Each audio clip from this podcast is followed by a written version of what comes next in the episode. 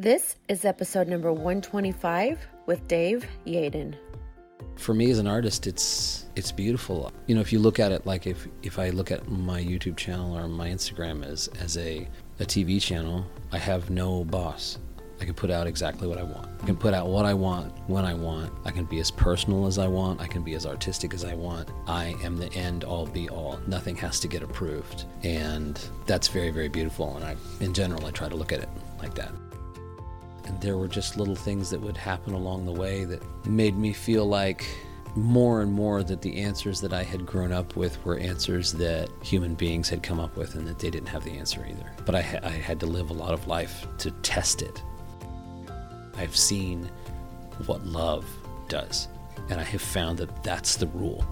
That's why I arrived at it. I have found that I've been alive for 41 years, and the thing that is consistent more than anything else is love. Welcome to Claiming Your Truth podcast. I'm your host, Franny Nicole. When we are born, we are not told about the struggles that life will present and how it will affect us within. Over time, we begin dealing with the frustration, the loss, the huge obstacles and roadblocks that life inevitably puts in our way. And for some, this is a breaking point. and for others, this is where they thrive. Each week, we'll bring you the breakdowns and breakthrough stories from some of the most influential people in their fields. It is these stories of redemption we hope will resonate, creating a space for that is powerful, productive, and life changing. Because when it all comes down to it, all you have to do is claim your truth.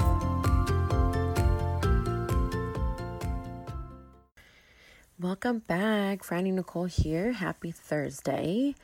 Paulo Coelho once said, The moment we begin to seek love, love begins to seek us and to save us. I'm no expert in love, but my experience is that love makes the rest of life worth living. Without love, all the money and power and possessions in the world would be worthless. Love cannot be captured and just stored away somewhere. Loving qualities such as devotion and loyalty are immeasurable, even with the most sophisticated tools. And because its essence cannot be captured, love is sometimes seemingly hard to find in this world. But when we begin to search for it, we are often rewarded in the most unexpected ways. Love requires risk, love requires trust, and most of all, love requires courage especially when we're afraid.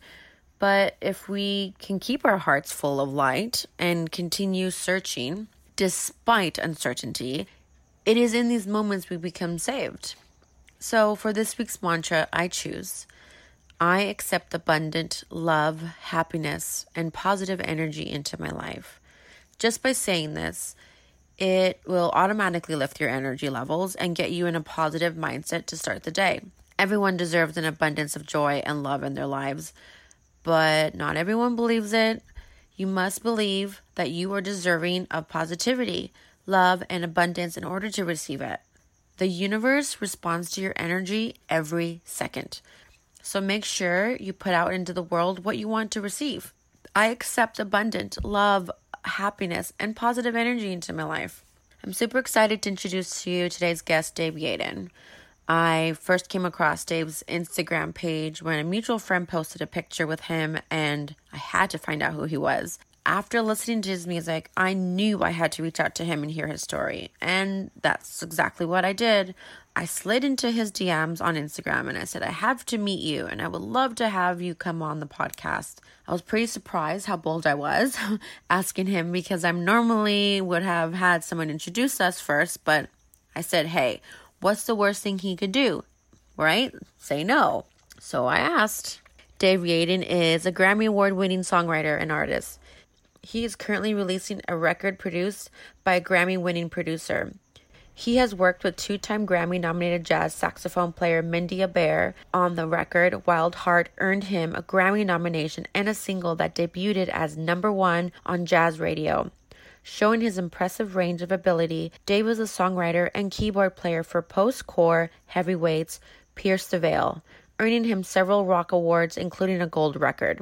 Dave has also worked as a songwriter and musical director for many singers from American Idol, X Factor, and The Voice, including Irina Dadyuk, Casey Abrams, Stefano Langone, Bonzel Solomon, India Carney, Jacinta Gulisano, and Elliott Yamin.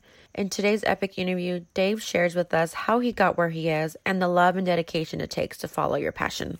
Today on Claiming Your Truth podcast, we have Dave Yaden. Thank you for coming out today. Welcome, welcome. I, I feel welcome. Thank you very much. I mean, you live such an exciting life.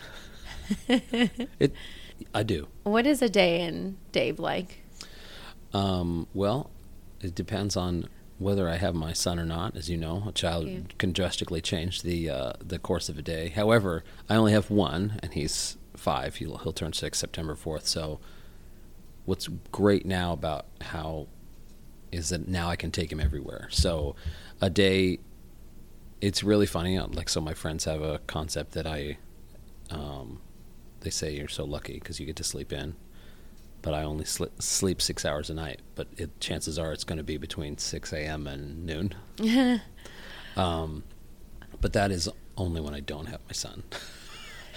then those six hours move. but um, it's really getting up and um, reading. I'm always reading some kind of poetry or something. Like some, I try to start the day edifying myself. You know. Yeah. Uh, and then, so right now I'm reading Charles Bukowski, who makes me feel not alone in the world. Then it's generally either a some kind of writing session for. Well, I just got done scoring a movie that's uh, actually starring Andy Dick, if you know who that is. yeah, I know who that is. and it's it's a lot of fun. That was a that was a, oh, here your Oh. your mic moved. There you go. Oh, thank you. Um, We're having trouble with it today. Perfect. What would I do without you? chasing that mic. So, uh, you know, we've been going back over that movie and like uh, changing things with it and all that stuff. You know, notes from the director on on that stuff, and then working on because I'm releasing a record right now. It's kind of every day I wake up and try to not be stressed out about how we're releasing it. So it's half. It's kind of half released right now. It's only on YouTube for streaming. So it's got to now. It's got to go to all of the sites. So we have to do that, and then it's a, if talking to managers and publishers about getting into like all the blogs and blah blah blah. So so is Monday Nights and Flight of Voices on the new album? the the flight of voices they will release. It's not. I don't think it's Monday nights that I recorded with Flight of Voices. I recorded New York with them. Okay.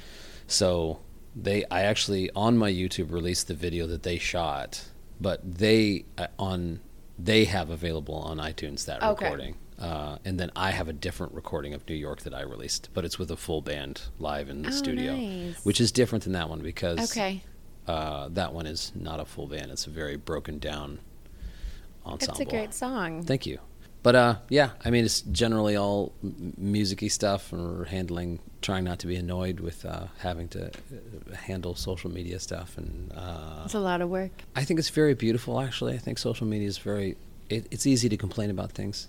So people complain about everything, and some people like to complain about social media. And, but uh, for me as an artist, it's, it's beautiful. I don't, I'm the, you know, if you look at it like if if I look at my YouTube channel or my Instagram as as a a TV channel, I have no boss. I can put out exactly what I want.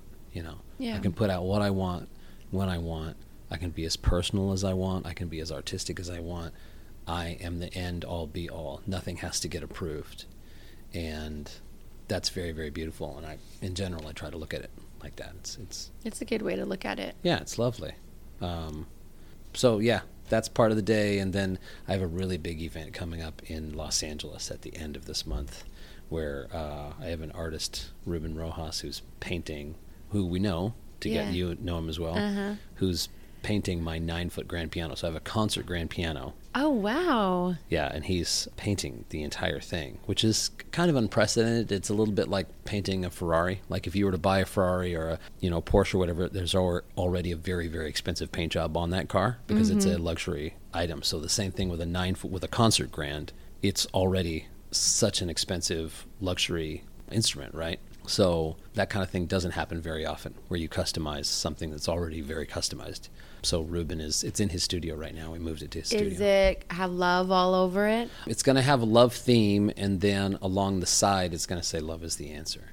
That's so incredible. Yeah, I I am uh, super. And stoked. where is it going to be placed? Like, is it going to? We're doing this. Uh, it's a private event downtown at this gorgeous venue called Seventh Place, and there's going to be a huge stage in the middle of this. It's like a warehouse, but very clean and wood ceilings with lights in them. It's, it's gorgeous, and uh, there's going to be a big stage in the middle of the room, and the the band and the piano is going to be set up on that, and then we're going to have some of Ruben's art also around the studio, and then a bunch of art from this tequila company that's sponsoring the whole thing called Mi Campo. That's a great collaboration. It's an amazing collaboration. Especially when you guys both have similar messages. Yeah, well, that's how it got started. Exactly that. I love it when two people come together and just make magic. Me too. So Grammy award winning songwriter. Let's go back to, you know, earlier than that. Where did you grow up? I grew up in Houston, Texas. Oh, I would have never guessed that. I hmm. was trying to sit here. Well, I was sitting here trying to see where you were from, like based off your voice, but I couldn't. I have a very good non-regional accent. You do. You Yeah. could. You could have said, said L.A. You could have said Seattle. I would have, except for East Coast because it's very distinguished. Um, I actually do voiceovers because I I really enjoy accents and I'm good at several. okay. I don't know how. Uh, well, actually, that's a very common thing in Texas. In Texas, in the cities, often people don't have an accent. Okay. Uh, I could put one on for you if you want, but it makes me not sound quite as smart. It makes me blush. and what other ones can you do? Uh, my favorite one is a Scottish accent. Oh, nice. and um, which is so much fun. And uh, actually, we do this show at Black Rabbit Rose in Hollywood, and the sound man, uh, his name is Frankie, Frankie Fingers, and he's kind of a legendary. Not kind of, he is a legendary sound man on the strip. He's been on the strip doing sound for almost 30 years, and Frankie has a very thick Scottish accent. So now I get to hear him like every Tuesday. Yeah, it was it was confusing on Tuesday. I showed up Black Rabbit Rose and you weren't there. I had to. Yeah, we just moved next door. Yeah, oh, I w- wasn't too far of a walk. Yeah, we're just shaking it up. Still great. It was more intimate. Right. Yeah. Yeah, we're I trying enjoyed something it. new. Yeah, We're, we're going to go back to Black Rabbit. of course. How did you come out here from Houston? Like, what brought you out to Los Angeles? What's funny, I mean, you, you know, about where, where did you grow up? I grew up in Los Angeles. Okay. Yeah. So, growing I don't know, the reason I ask is I don't know if you, if you grew up outside of this country, but because the only the only experience I have is growing up in this country. And I think it's funny that growing up in this country, you like 17, 18, there's this massive amount of pressure put on you from all the adults in your life to decide what you want to do. I, I think this is so funny now in retrospect. It felt normal at the time, but because you don't know shit Yeah, we don't. and and you're supposed to decide what you want to do. You're supposed to decide, like, like you're supposed to go try another city. You know, like whatever college you're going to go. It's crazy. So what's funny is that I, I look back and I don't, you know, I um I looked at.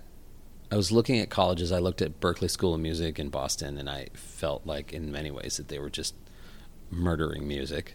Uh, so I did not go there. Um, which I um, I have friends, and uh, actually someone I've been nominated for a Grammy with, actually Mindy Abair, that has graduated or gone to Berklee, and I know it's a lot of people have positive experiences there. When I went, it was it just wasn't for me. Mm-hmm. So uh, nor was North Texas, which is another big jazz school, because I went to go check out jazz schools. So here I am in in uh, Houston, Texas, trying to figure out what I'm going to do. I know that I want to do music. What I knew is that everyone seemed to like it when I played, and I and I enjoyed it. So basically, it was like, well, I think I'll try to do that for money. That's how that went. You know, How old were you when you started playing? I can't remember. I I think uh, like eight or nine. I think. Because your style and the intensity of it is just that doesn't come just from like you're natural at it. That doesn't just come from practicing. That comes like you have that, I have some you know, natural whatever. Uh, but um, whatever, whatever that's called. Yeah. So I, I was like, well, I guess I'll. I had this idea that there was more pop music in Los Angeles than there is in New York, which is actually wrong. But I started. I turned my face towards L.A. and then my dad uh, is a college professor, and so because of that, there was actually a number of colleges that I could attend I, I, at the time for free because he was That's a college cool. professor. So at the time, he was at USC, which is here in LA, as you know. So that was my excuse to go to LA as I went to USC. USC School of Music. Um, I got into the School of Music, but it, you know, again, I think most music schools are are doing a lot of damage to. I think art schools in general do a lot of damage to artists Because they're teaching it a certain way and because they don't teach you how to do it for a business. oh. That's why they they give you they instill the idea or continue the idea that if you're really really good, you will make a living, and that's not true. Yeah, there's a lot of starving artists out there that are really, really good. Phenomenal, Yeah. phenomenal. So, So- I see your point. you know they have people there that are doing a good job of, of helping them become better players for sure at all at all those music schools they're great teachers that are helping students become better players for sure but they're but they you you get these music students just you know graduating and looking at this degree and going what was i thinking Yeah. It's a piece of paper you can't do especially with it. especially if you want to go into pop music into into popular music popular music no no one like if you there's very few degreed musicians in popular music And then what did you do next after USC? Well, I didn't graduate from USC. Um, I signed a record deal with Atlantic. So I, I got into while I was going there. I found a band and then found another band and and that band. Uh, all of a sudden we were. The way that it worked actually was I, I got into a band and then we went to go hear another band that a buddy of ours was in. And I remember hearing the band and going, "Oh, I've been looking for this band for three years. This is phenomenal." And they didn't need the lead singer played piano, so I was like, "Well, you know, I didn't even think about it." But I didn't know that they were looking for a Hammond organ player, so they asked me to play. Oh man, within a week or two of hearing them, they asked me to come play with them. It was amazing. I remember we went and heard them at a. Oh man, what's the name of it? Martini Lounge is the name of this. Do you remember that? Mm-mm. So Martini Lounge is now like an apartment. Com- I mean, it was like raised to the ground, right? And then something was built in its place. But it was so it was this crappy, crappy little Hollywood venue on Melrose, right, right at where Larchmont hits Melrose. Okay. And I remember I walked in. It was a Monday night at midnight, and it was jammed. And and I had been in a band and like college bands, and like we had been trying so hard to get people to come out, and it was really hard to get people from USC to come out and hear us at the venues. And like we were always fighting to get a Friday or a Saturday. And I remember being like mad because I realized there was something that I didn't get because it was like 12:30 on a Monday night and this venue was slammed with like these beautiful fucking Hollywood hipsters and stuff like that. And sorry I dropped an F bomb sorry about It's that. okay. was you can drop more. and I was like I just I, I remember being angry because I realized there's there must be something I don't get because I don't we can't bring people out like this. And really what it was is that the music just people felt it. And I was in bands that were it, I was in bands mostly I wasn't in my own bands. I was playing with, with other people and um, so I got into this band and and that was at the time that I thought that like that's what I wanted to do. What I, year was this? If you don't mind me asking. I don't mind my uh, mind you asking. 2003 I think. 2002 2003 2004 Okay. somewhere around in there. Let's see was it was it that? Let's see 98 I came I came to LA in 1998 yeah actually probably would have been like 2000 maybe 2001 right around there. Yeah I just thought they were phenomenal. It was the first band that I'd seen that was like that moved me just as a human being. It was the first band that I watched and I was like, "Holy crap, these guys are amazing." And um, And it was jazz music. no, no, it was rock and roll. It was Okay. Americana rock and roll, very like Black Crowsy, Mm, uh, Zeppelin rock and roll. that's cool. Yeah, it was awesome. And that band uh, went through a couple different like lineup changes and stuff, but that band I joined it, and then like I think a year and a half later, uh, we signed a record deal with Atlantic. Do you know the what was the name of the band? The name of the band was First Man. First Man. Yeah. Okay, we'll have to look them up. See if I can find some some videos. Yeah, I, I doubt that you could find videos. What's funny about that is that it was before social media. It was before the internet. Well, no, social media. It was before social media was anything. yeah. It was before YouTube. You know. Yeah, because I graduated high school in 2004, and we didn't have. I don't think any of us had phones. I don't think. Right. I Yeah. mean, maybe if you. Yeah, I don't think it was like the Nokia ones. Like, Right. no, no, right. That's a, that was my Yeah, first one. No, I, I, yeah, yeah, So I'm thinking like 2004. So if this is like 2000, then there's not going to be any oh footage. yeah. No, uh, uh That was like we had the what was it? The good old days. Yeah, that was like had that like Nokia block phone yeah. that everybody had, you know, and yeah, and and back then there was no texting. Actually, that's what's crazy. I mean, the, you know that it's I there's a lot of things that I miss about those days because human beings weren't plugged in to their Yeah. phone 24/7.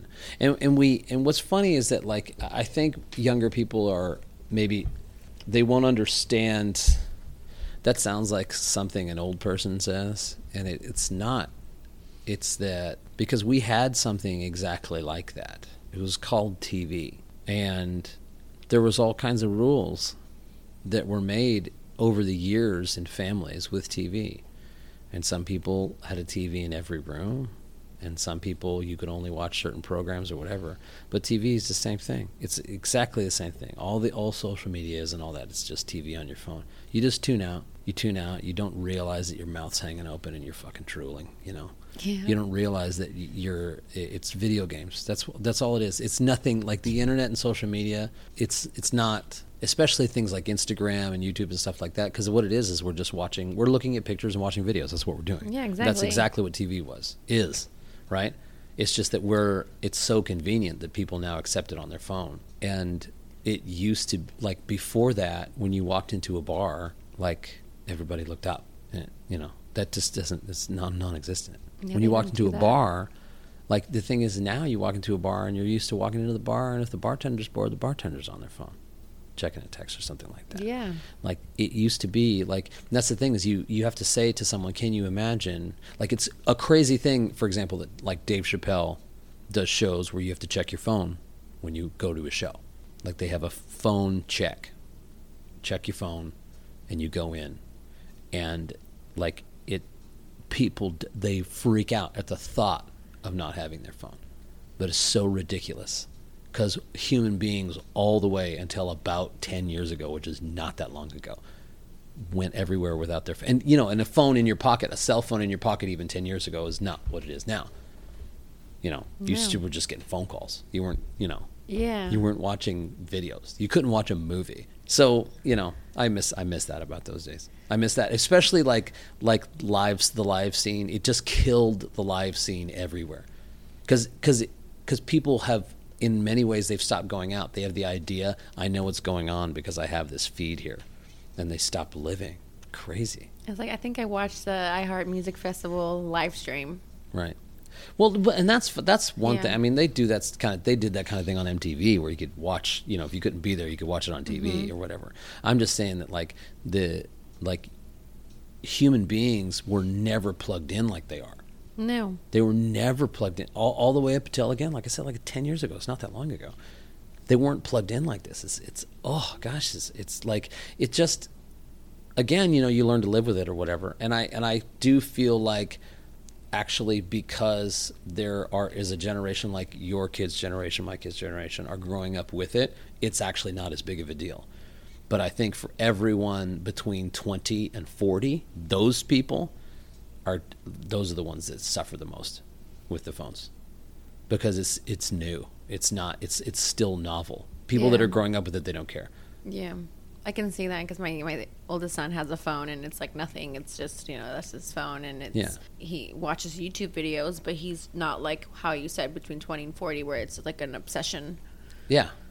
So, um, but man, I mean, like, dude, clubs used to be every club.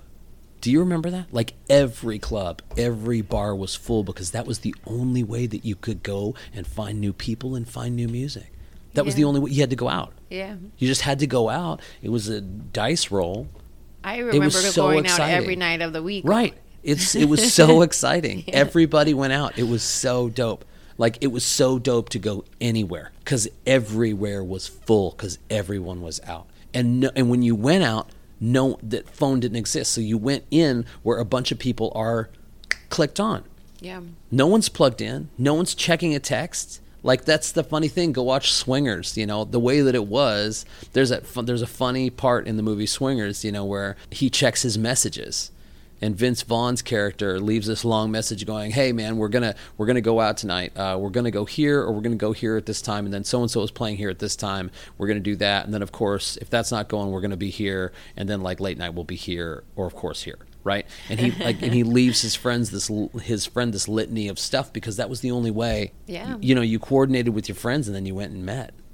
So anyway, blah blah blah. Yeah, no, I remember having a pager, so I feel old saying it. Oh, I had a pager, absolutely, yeah, yeah. So. But that was that was just that was just a note to call somebody. Yeah, like hey. Then you had to turn around to your friend with a cell phone and be like, "Hey, I need to call." Can I use your house phone? I need to call my dad. yeah, that's right. you know what I miss about it, and not to go off on like sidebar, but having those like phone call, like people actually calling you, and like now it's just all there's a disconnect and it lost its personal touch because people would actually pick up the phone and call you versus yeah. text messaging. I used to be on the phone for hours. Right. Oh yeah. Girlfriends had, or yeah. the boyfriend of the week right. or whatever. Yeah, you junior high, to, falling yeah. asleep on the phone. That's right. Yeah, you had to get your the, the every teenager needed to have their own phone just because they yeah. were talking to everybody all the time and having your dad answer the phone. It's just it's just like a a rite of passage yeah. to growing up, having your dad answer the phone and asking, "Who is this?"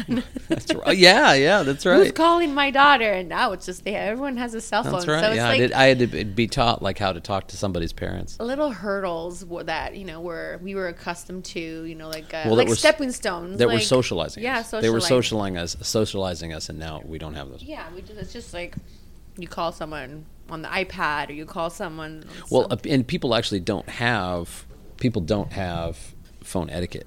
There's actually there's very uh, uh, on the internet. There's viral videos. I can't. remember What's the name of that one? Of guy? etiquettes, etiquettes. No, no, no, no, no. There's a viral etiquette? videos about about what the the younger generation has how they've been affected. Like our generation, actually, if you're in your late 30s and older, you still have the old etiquette to fall back on.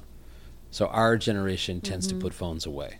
Or if you have somebody has a phone out, and I, I can call somebody on that. I get uh, not call them on their phone, but like, you know, be like, "Yo, put your phone away. What are you doing? Yeah. We're about to have a meeting. Put that away," and that's fine, right? But the people like, but in a on a in a boardroom where everyone is in their early 30s or late 20s, everyone's got their phone out, and there's um, oh man, what's his name? There's a really great there's a really great video about a guy that's talking about how it's about you know the millennial generation and that they are like through no fault of their own Mm-hmm.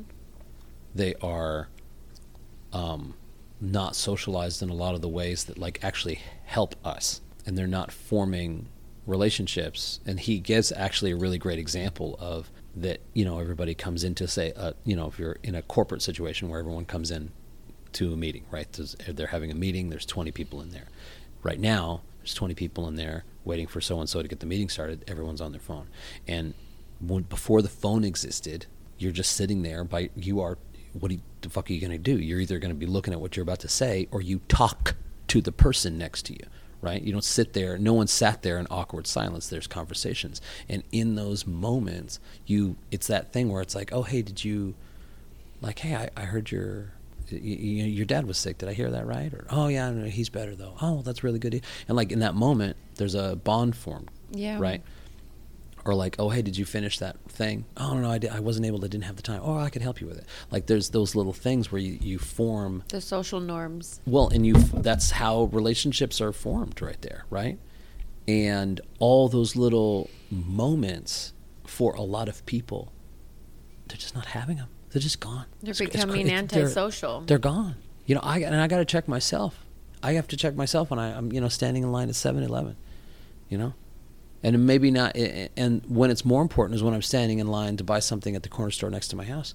Because that person on the other side of the you know the the uh, counter sees me every day. But if i'm always on my phone i, I like I'll, I'll go my whole life not getting to know that person. But before cell phones you know that person's name. You say That's hey what's up? That that was normal. That's just normal for everyone. You didn't have to be an extrovert right it was normal to know your you know mailman's name and these whatever you know you know it's and now it's just It's lost. yeah. But uh, I mean, whatever. I, I I'm I'm a little down on it. But the point was though is that I do try to stay focused on what is positive, and that's to put as good of you know we got on this via you know what's a what's a day in my life like, and Yeah. and it, I do think about that. But I think about it in terms of the content that I'm going to put out. And I made a commitment a long time ago uh, when social media first came out to not. I'm I tend to be a s- snarky person, and it's just really hard for me to put up with bullshit. I, my bullshit meter is sensitive, and but I it, I vowed to myself years ago that I was not going to put anything negative on the internet. You know, like I was I was gonna you know like just tweet it, tweet something you know whatever. I caught myself the other day because um, I got an invite to a party from like uh, an acquaintance, and the person made the invite like they were like, oh hey, you know I'm having a. They said I'm having a dope gathering of people like on this night. I'm like, oh that's awesome. I would like to. See, that's great. I haven't seen you for a while. And then the next text was like, sweet, I you know like uh, bring some people. I'll give you a discount code. And I'm like, oh, oh you were trying to make money on me. That's that's that's a little fucked up, right? Yeah, it is. So- I'm like speechless. yeah, yeah, yeah. So the thing was is that I was gonna like tweet that or Instagram. I was wanted to put that on my story. Like when someone invites you somewhere and you think that it's gonna like you, because they're friends, and then they tell you how much it's gonna be. And I was gonna put that out there, but it's just that's just negative, and we have enough negative shit. I was like, you know what, I can't. So that I, I made that a rule for myself. I don't. I don't That's good. Yeah. I like that rule. yeah. How did you come up with, you know, the whole up is the answer? Like, where does that stem for you? it, it- it's actually really i think for some people it's probably really natural but it, it took me a long time to get there uh, and it came from being religious which i am not anymore but in a search for truth and god that is i finally have arrived that that I, I guess i just have lived long enough that i have seen that when i act in a selfish philanthropic manner toward my fellow human beings that it elevates my own spirit while I elevate other people's spirits. It makes me feel good and it makes other people feel good and I see that positive things happen around me. And I feel like I have seen that consistently in the lives of other people that are doing the same thing, that are trying to be loving. And I characterize love as selfless acts and acceptance and understanding. So, and I had to get there because religion led me down a path where I did not accept myself because I was taught that God did not accept me. So, and I believed it wholeheartedly. And what about you didn't he accept? That you felt that he didn't accept? Well, in the Christian religion, God doesn't accept a lot of things that occur very naturally for us. That's true. My sexuality is evil, right? That's that's a big one. Just uh, for us as like as as human beings, like as animals, we're sexual creatures. So this means that we have like sexuality affects us all the time. It's one of the most powerful things in our life. And and even to make a statement like that, sometimes people don't realize it. And it's just like, dude, why do you think like it affects everything? That's why beautiful people are in commercials. That's why beautiful people are in movies. Sexuality affects everything. It is used by corporations to sell products to get you to spend money, right? All of that in religion is bad. You're only allowed to feel sexual toward your spouse, and that's only after you've married them. It's absolutely crazy. it is crazy. It's crazy. You know, my initial reaction to that was just like basically, I just thought I was a piece of shit. And um, there's a lot of stuff in the Christian religion that reinforces that. It's like, yeah, you are. You're just lucky that God is forgiving. He's perfect and displeased with anyone that's not perfect. But, like, you know, He threw us a bone and paid for your sins. But don't get it twisted. You are full of sin. You're full of corruption. You are corrupt. And that is not actually part of the reason why I fell away from uh, religion itself is that I actually I read the Bible so much that I, I actually was like I actually don't feel like this is what the that collection of books is actually putting out there. That's something that like like that religion, kind of a corporate religion. My mom always used to say churchianity. That churchianity is which has been around a long time and has been used to control people for a long time. church has always had a lot of power. It used to have way more power than it does now. Yeah, I agree. You know, but that has that construct has remained like in our culture, and um, so it you know led me down a path where I was really felt hopeless that I would ever be able to like do anything that would make God happy, and I wanted to make God happy. And what kept you going? I kept on looking for truth, and there were just little things that would happen along the way that made me feel like more and more that the answers that I had grown up with were answers that human beings had come up with and that they didn't have the answer either. But I, ha- I had to live a lot of life to test it because that's what I did. I had to test everybody's theories. I, you know, it's like, oh, well, this is true. I'll live that way. And then to find out that I, I lived a way that I was taught to live and that this thing, these things would happen if I lived that way. And then those things didn't happen. I'm like, okay, well, what, what's going on then? Like, why is it that I'm living in this way, being faithful to my wife and like waking up every day. I read the Bible every day of my life all the way until four years ago. Wow. And I'm doing this like I go on tour and like every day I, I leave the bus and go find a place to read the Bible and pray.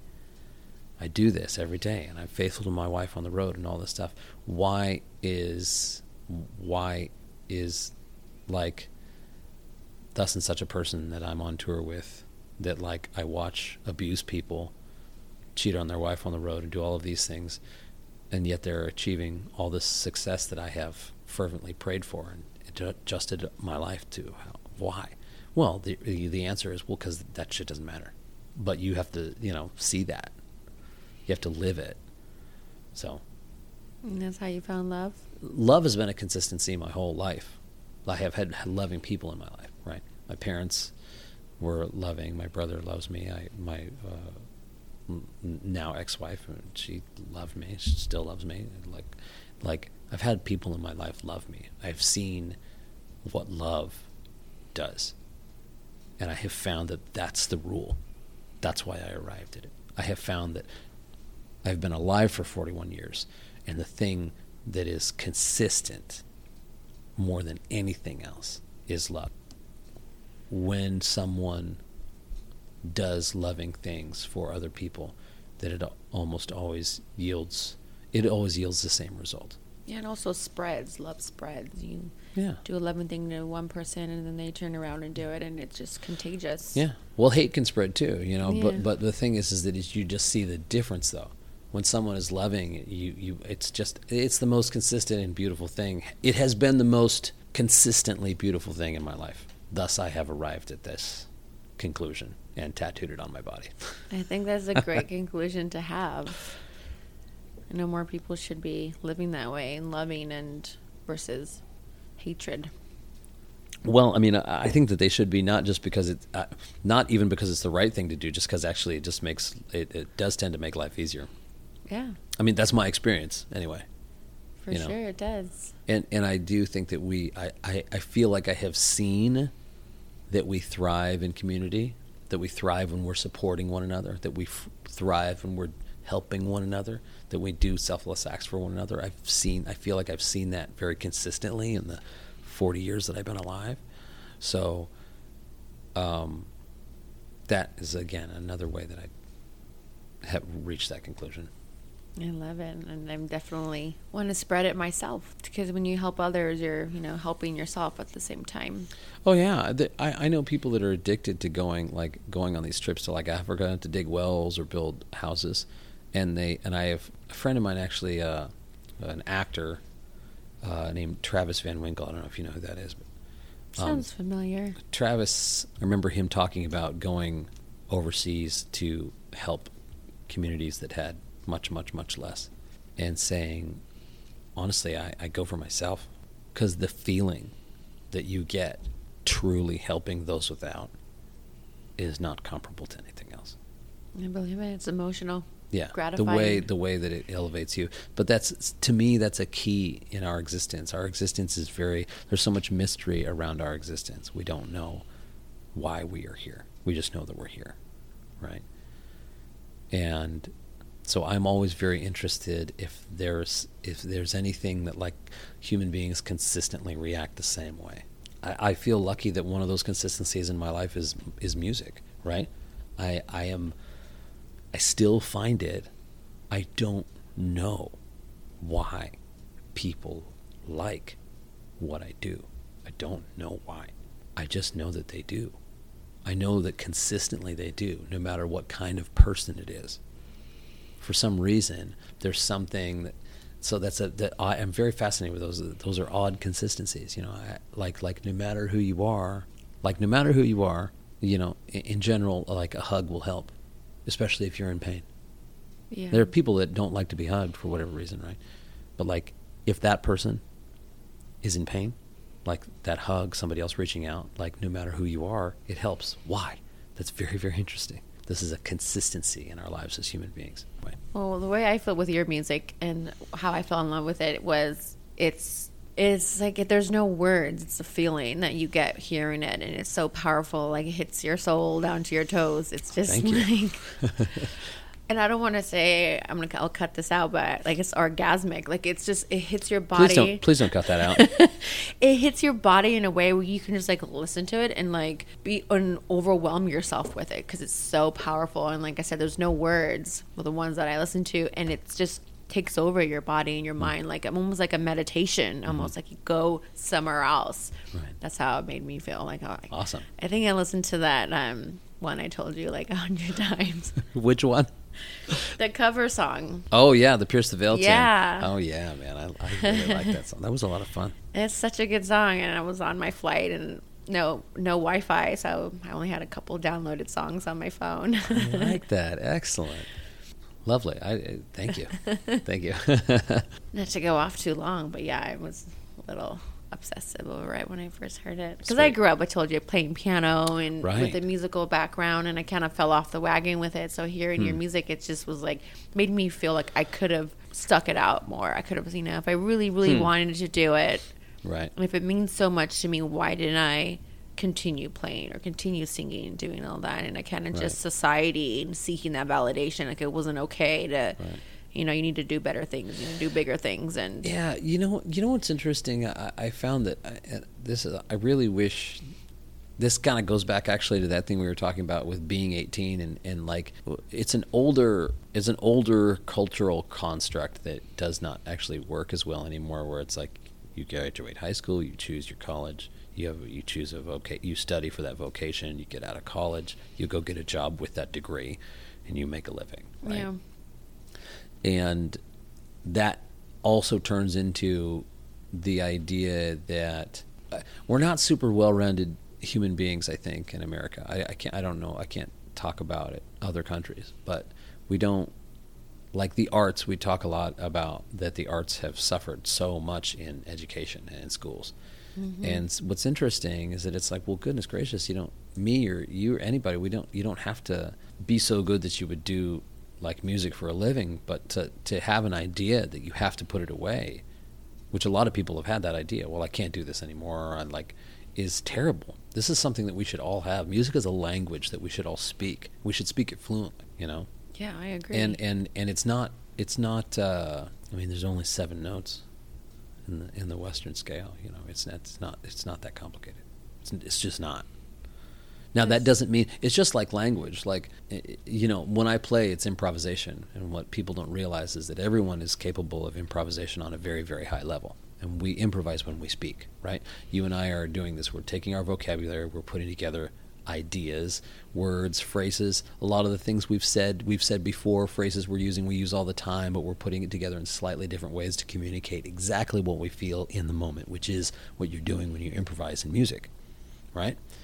Well, if you're able to do that with speech and with language and in, in complicated emotion, it follows that you should be able to do it with music. But the I, but the idea is not put out there that you should be able to do that. The idea is put out, oh well, only people that are talented can do that. So what ends up happening, it, it, it's it is as silly as as if you know what if in in our culture it would be the same thing as if in our culture the only people that could speak were the ones that were gifted to speak right like in other words i am a gifted orator right? I've delivered sermons back when i was a christian. I like speaking in front of crowds. I enjoy it. I am good at saying exactly what i mean you know and i tend most of the time to be dynamic. But um but so the thing is, is so i'm gifted at that. Well it'd be like well so i'm the one that talks and then someone else that but because everyone is expected to speak, right? Then I can have a conversation with someone and we can exchange very complicated emotional ideas even though they may not be able to speak as well as I can, right? That should be how it is in music. Everyone should have be able to pick up an instrument and play. Everyone should be able to hear what's on the radio, pick up an instrument and play along with it. That is not a complicated skill. But it's taught to us that it is a complicated Yeah, skill. because it it sounds incredible to do, but it's, it's to me it would be near impossible. Right. Well, it's it's just like you look at it this way: like everyone can talk, but not everyone can rap, right? True. You know, there are people that can freestyle rap. It's it's absolutely. If you ever actually been in the presence of someone who's actually like, because very few few people can actually do it. A lot of like rappers are freestyling, and they're not quite freestyling. They're saying a bunch of stuff they said already. But but the point is is that um, that is someone that is incredibly gifted with language, right? But that doesn't mean you and I can't speak. True. That doesn't mean we can't sit here and exchange complicated ideas and carry on a long, long conversation. That's how it should be with music. We would still have our geniuses in music, we would still have that. But everyone should be able to play. It would make us m- more well rounded people because it would give us an emotional outlet. It would create, I believe, a lot more emotional intelligence. And what would you do if you could change that? If I could change The what? way that we look at, you know, music being difficult. Well, I mean, I do as much as I can. I do when anyone ever asks me for a lesson. I teach lessons when people ask me, and and I talk about it when I can, like I'm talking about it right now. And I just, Yeah. you know, I put the idea out there. I do it with my son. My son, I don't care if Wolfgang is talented or not. I just care that he can play. So what I do with Wolfgang is the same thing I do with everyone I teach. Is what I do. What we should all, the first lessons anyone, in my opinion, should have is ear training And what exactly is that? it's exactly what we do with our kids when we talk to them. Like, think about this. Both of your kids speak, right? Yeah. And they speak very well, don't they? Mhm. Of course they do, right? Did you teach them? Did you teach them to speak with a book? No, you didn't. What you did is you talked to them until they started to talk back to you. And then, you know, four, five, six, we start to actually teach them to read. But even when we teach them to read, how do we teach them to read? By reading to them. That's how we teach them. Yeah. And eventually they start to read. That's how you teach music. Music is a language. You teach language the same way. And, and, and in that, by the way, what's interesting is that, you know, that this is why there are so many different theories on how to teach language. Because even language, especially in high school, and most high schools in, in here in America anyway, is taught very badly all of us have had years and years of French or Spanish or something, and all anyone can say is, you know, where's the library and where's the bathroom, you know, and how are you?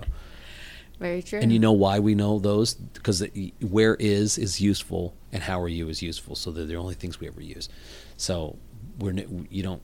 But the, the, it's crazy when you are taught a language. The first thing that someone does is they sit down and open a book, you, and it's like, no, that's not how that's not how you learned your first language. Why would you learn your second one that way? Lead by example. Yeah, and you and and the way and and the the way to learn a language, as everybody knows, is total immersion. That's how you learn it. You know. Yeah, I went to an immersion elementary school and only taught Spanish up to I think fourth grade, and then once fourth grade hit, we started learning English. There you go. So I learned how to read and write in Spanish first, and this is in Los Angeles before they taught English because they wanted to make sure like you got Spanish down, and then they started implementing the English portion. Mm-hmm. But we weren't allowed to speak English in the classroom or anything. It was solid like Spanish only. I love that. That's Yeah. awesome. Yeah. So I mean, I wish music. So when I teach music, I always teach ear training. The first thing I do with any student, whether they're a kid or whether they're an adult, is I turn the radio on and we sit down with the piano and I go try to play with it. And you suggest piano being the first instrument to teach a child? No, you learn whatever. Okay. Piano is visually laid out very conveniently. So in, in that way, it's I, it's it's a it's a wonderful way to start learning music. But I mean, I, I have lots of friends that that are brilliant musicians that don't play piano. But actually, mo- I mean, most professional musicians I find play more than one instrument, though. Yeah. I mean, you, you play piano and you play guitar and Drums and yeah, Yeah. banjo. be your own band. That's right. What would you tell someone who's currently struggling to be a musician and just starting out and trying to? Depends on what they're struggling with. Like Yeah. like because they're not being able to make money playing music. Is Yeah. that why? Well, number one, which I something I said much earlier that talent does not necessarily is not directly linked to making money. And in fact, there's a lot of people we see this in acting all the time, all the time. There's lots of people that are bad actors, but they they knew how to get the jobs, so they got the jobs. You know. Yeah. And that's how it is. Doing art for money is is you have to learn business. That's really what it is. You know.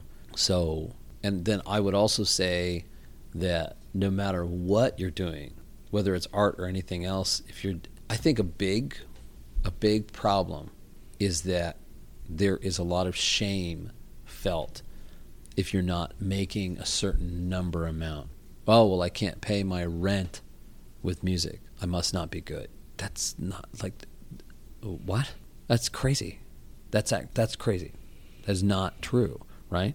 Well, the, so the thing is, is that you might be, if you didn't believe that, you would be happy with your whatever job it is that you have that pays your bills and playing music. You'd be happy with both of those because you know that just because you're not being able to pay bills with music, you are not immediately associating it with I can't pay bills with music because I am, I am not talented. I can't pay bills with music because people don't care about what's coming out of my heart, and I'm and and translating it to you got to reword it. That this is how people feel, and they shouldn't feel that way. And and and if you look at history, history is like is tells us over and over again that that's not how it is. But we only. But what's hard is that you only see people after they make it. You don't see the road to success. You only see success. So you have this idea that talent equals success, especially if you're looking at someone who's successful that has talent. You're just assuming, well, that's why. It's, you don't know the road. You don't know how many times they got turned down. You don't know that Theodore Geisel, do you know who that is? Dr. Seuss. Oh, yeah. do you know his story? I do not.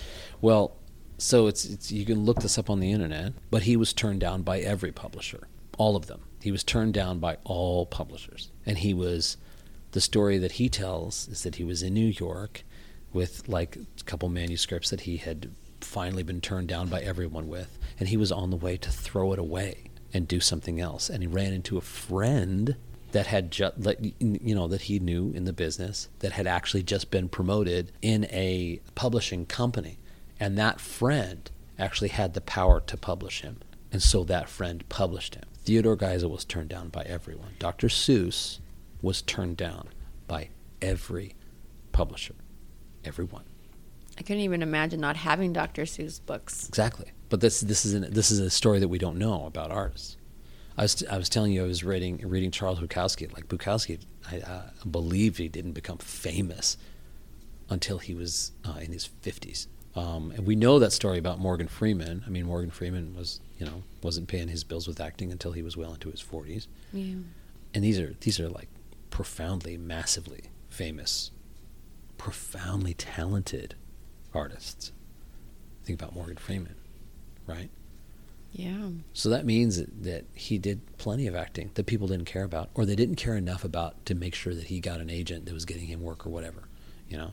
But he didn't give up. That's the difference. Yeah. So one of the bands I played in, I played with this guy named Josh Kelley for a long time, and Josh Kelley is uh, we did this uh, we did a music video. Josh Kelley was on uh, Disney's label on Hollywood Records, and we did this video with this actress named Katie, who uh, was in the second season, I think, of this TV show called Grey's Anatomy. And they Katherine Heigl. Okay, I was trying to think because I watched that show. right. So the point is, is that Grey's Anatomy is what made Katie, is what put Katie on the map. Katie was a child actor. That took a long time then. It took a long time. Long time. Katie was a child actor. And she was in big movies. She's in a movie that's like uh, that's that is literally starring her and Gerard Depardieu. It's a comedy where they like go on vacation. I can't remember what the name of it is. I think she's 14 in it though. Massive movie, huge studio, and it didn't make her famous. And it stars she and Gerard Depardieu. She plays his daughter, and it's a comedy about them like going on. She's like, or she's not. I think I can't remember if she's fourteen or sixteen, but the point is, is that she's she's just old enough that people think that he's a dirty old man going Yeah, I somewhere with actually it. have watched it, and he's like plays a piano in it. Yeah, yeah, and he plays the like, Little like girls. little girls. Yeah, and people are like, oh, they're, they're so, and he's singing it like because he loves his daughter, and people Yeah. are like horrified. They think he's like this old man out with his. I forgot. Yeah. Yeah. I would have never. Yeah, that's Katie. I would have never put two and two together. So anyway, so the point is, you know, that we have this idea that, that that like that. Well, if I'm talented, I'll like, and that's the thing. Well, if you know, if I'm talented, then then I'll make it. I'll this, all that. Oh my God, it's just not true. It's actually not true. I I remember there's this uh, really talented singer songwriter named Rob Giles who's been around in Hollywood for a while, and he's one of the he's one like I just really he's such a, he's a dynamic performer. His um, he had a the biggest project that he had was a band called the Rescues, and the Rescues actually didn't they did some big stuff, but they, they got big because they'd had a, a bunch of like big uh, licenses. I think I believe on TV. They're all very talented musicians, but I remember Rob Giles like I remember being so excited because he asked me if if I this is like gosh this is like 15 years ago. I was so excited because he asked me, "Will you come play keys? I'm going to do this residency at this club in, in Hollywood called Molly Malone's, and I'm going to do a weekly residency." And I was just so excited because he was so good. I couldn't wait to like be out, play for big crowds of people, and play this awesome music and play with this awesome singer songwriter. And I think we did three weeks, and we had to, to stop. Rob had to call it off because no one came out for three weeks. I think it was three, like three or four weeks. And like this motherfucker is fucking good. He's great. He's great. And I, what's funny for me is that actually for me it was positive because I, I was like, oh, okay, so it is possible to be. It was a, a, a learning experience early in my early 20s, you know? It was a learning experience for me. Because I'm like, oh, okay, oh, you, you so you can be amazing and like and play to an empty room. And that's that you know and it's funny but this is true. I it just should be this is what i would tell you know again to to that person that's struggling that's what i would say. I would tell these stories. I mean I'd say go on the internet. There, dude there are there are videos on youtube of like famous musicians like um Uh, there's I think there's one of a famous violinist. He's like a first chair violinist, London Philharmonic. He's I mean, he's like a Yo-Yo Ma level. Yeah. And for that reason, for that matter, it probably Yo-Yo Ma. Like you could probably stick Yo-Yo Ma somewhere, and they're just gonna like think it's some dude playing cello, right? But the point is, is that there's videos of like decorated, amazing, famous violin players, classical musicians playing in a mall and people walking by them, just walking by, ignoring them, not tipping. But you have this idea before you're famous that it's like, well, if I'm great, I should walk, be able to walk into a room and everyone is going to stop and listen. Everyone is going to recognize this talent, and I'm going to, and then like the word's going to get out about me, and I'm going to, I think we're implementing that like we when we're kids. Like yeah, we're gonna get discovered. I'm gonna be Right. You know, playing a Third Street Promenade, Yeah, and then someone's gonna come up to me, want to sign me. Dude, you know, um, you can actually look up uh, Christina Aguilera. You know, what's funny about Christina? Christina was in the Mickey Mouse Club, right? Yeah. Mickey Mouse Club. So she was already like famous to kids on a huge, huge Disney TV show. And I believe that she made she got turned down by every major label, label except for one. I actually think she might have got turned out by all of them, and then went back to one that went ahead and decided to sign her. But definitely, she got turned down by every major label but one. she got turned down.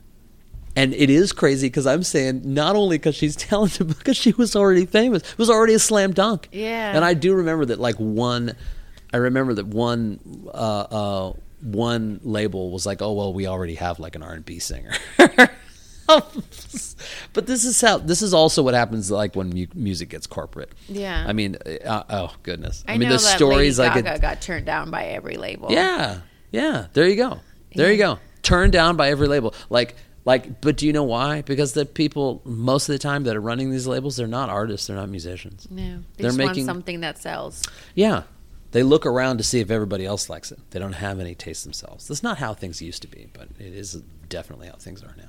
It's cra- it's just so crazy to think a world with even without Christina Aguilera. Just it's so iconic. or Lady Gaga, yeah, Yeah. or or and and th- those stories are they're not the only ones with them. I no, of course, yeah. them. Like she, Christina got signed. I, I don't know. I can't remember the. I think. Do you know the age difference between she and Britney Spears? I, I don't know. Maybe one or two years. Not Yeah, much, yeah. So, but the point is, is that Britney got signed before she did. well, I feel like Christina Aguilera has more talent. She does. She's a monster. Yeah, she is. Yeah. I mean, I'm not saying Britney can't sing. Yeah. Because actually, there's again, you can go online and see like videos of Britney actually singing. She can't sing because people love to say that she can't sing, and she Yeah. can sing. But like, she can't sing like Christina. Not a lot of people can sing like Christina. But Christy Britney got signed first. So, what are you working on? I know you have your album coming out here in the next two weeks. What's coming up this year that you're looking forward to? well, I'm really, really looking forward to playing this huge uh, Russian jazz festival, uh, Koktebel Jazz Party. I'm playing in. I'll be in Russia next week. I've never been to Russia, and uh, it's one of the biggest jazz festivals in the country. So, like, uh, I'm super stoked about that. It's right on the beach, right on the Black Sea. Um, and then I have uh, August 30th this event where Ruben is painting my piano, Yeah. and we have a I have a couple of my friends from American Idol coming out and singing that, that are just phenomenal. So two of my favorite singers. So, Yeah, I, I looked them up actually, and I remember them. yeah, Casey Abrams and Stefano are just they're smoking. And then my friend Jacob Luttrell is coming out. He's a Grammy award-winning songwriter. He's phenomenal. And uh, then uh, Greta Karen, who's an Icelandic singer that uh, is just like I'm so excited. oh you saw you saw Greta. Oh yes. Oh God. I mean, Yeah, yeah, she's a hurricane. her, yeah, she's incredible. Like her voice was unheard of. It Yeah. just reminded me of such like Etta James, Nina Simone. So, Yeah, but less raspy, but it's Yeah. just so perfectly tuned. Where it's like, how is that live? Like I can't believe I was listening to her sing live and it wasn't edited or auto tuned or. yeah, yeah, she's amazing. She's a rare one. yeah, I agree. Yeah, I'm excited. Yeah, I, ha- I need to send that email before it sells out. Oh yeah, you do that. Yeah, yeah, yeah. Do it because because the capacity of the venue is only 400, Okay. so it's going to be like that. first come first serve. I'll Like do that when, Yeah. when we get off of this. yeah, I'm, I'm really looking forward to the release of your album. I'm really excited and to get everyone to thank you. my yeah. audience to listen and Yeah, we're doing doing touring now, so I'll be in. I'm working on a show in Chicago, a couple shows in New York, Nashville. Um, cool. Yeah. Oh, I can't wait. This is going to be such a fun year for you. Uh, yeah, absolutely. Is this like your first solo album? No, it's not my first solo album. It's my third. Okay. Um, but it's like I've put out so much other music with other artists. There's actually another artist called Mad in the Hat, who's a it's like a DJ drummer, uh, and um, it's all massive orchestral, like dramatic dance music. And I wrote almost all of it. He's uh, he's uh, David Canava is the name of the artist, Mad in the Hat, and he is uh, my production partner. So we wrote all the music together. But That's most of the yeah, yeah. So I've uh, written like half of the tunes. I think that. what would you say the genre is on the album? Uh, my album, Mm-hmm. the genre is jazz, but it's um, I it's very it's I would say it's more like blues, funk. Oh, I can't wait. Yeah. How does somebody get in contact with you if they want to follow you or just follow your journey and maybe Um, reach out? Instagram and YouTube are the are the two places that I'm most active. Okay. on. yeah. Yeah, and I'll have all your contact info at the bottom of the show with your YouTube video and in your Instagram. So if Oh. everybody wants to follow him, Dave Yaden. Yeah, that's it. Yeah, Dave Yaden on YouTube. Yeah, it's all just Dave Yaden. I'm I'm easily searched. My my last name makes it easier that way. There's not a lot of Dave Yadens out there. Well, love is the answer. I appreciate you coming today and sharing your story with me. I appreciate you having me. Thank you. Thank you. Well, that's a wrap. I appreciate you for listening to the end. And if you enjoyed what you heard, please share with your friends and subscribe so you don't miss out on any of the upcoming episodes. Feel free to send me a message on claimingyourtruth.com or you can reach out to me on Instagram at Franny Nicole on the go. I appreciate you and remember, live your life in gratitude.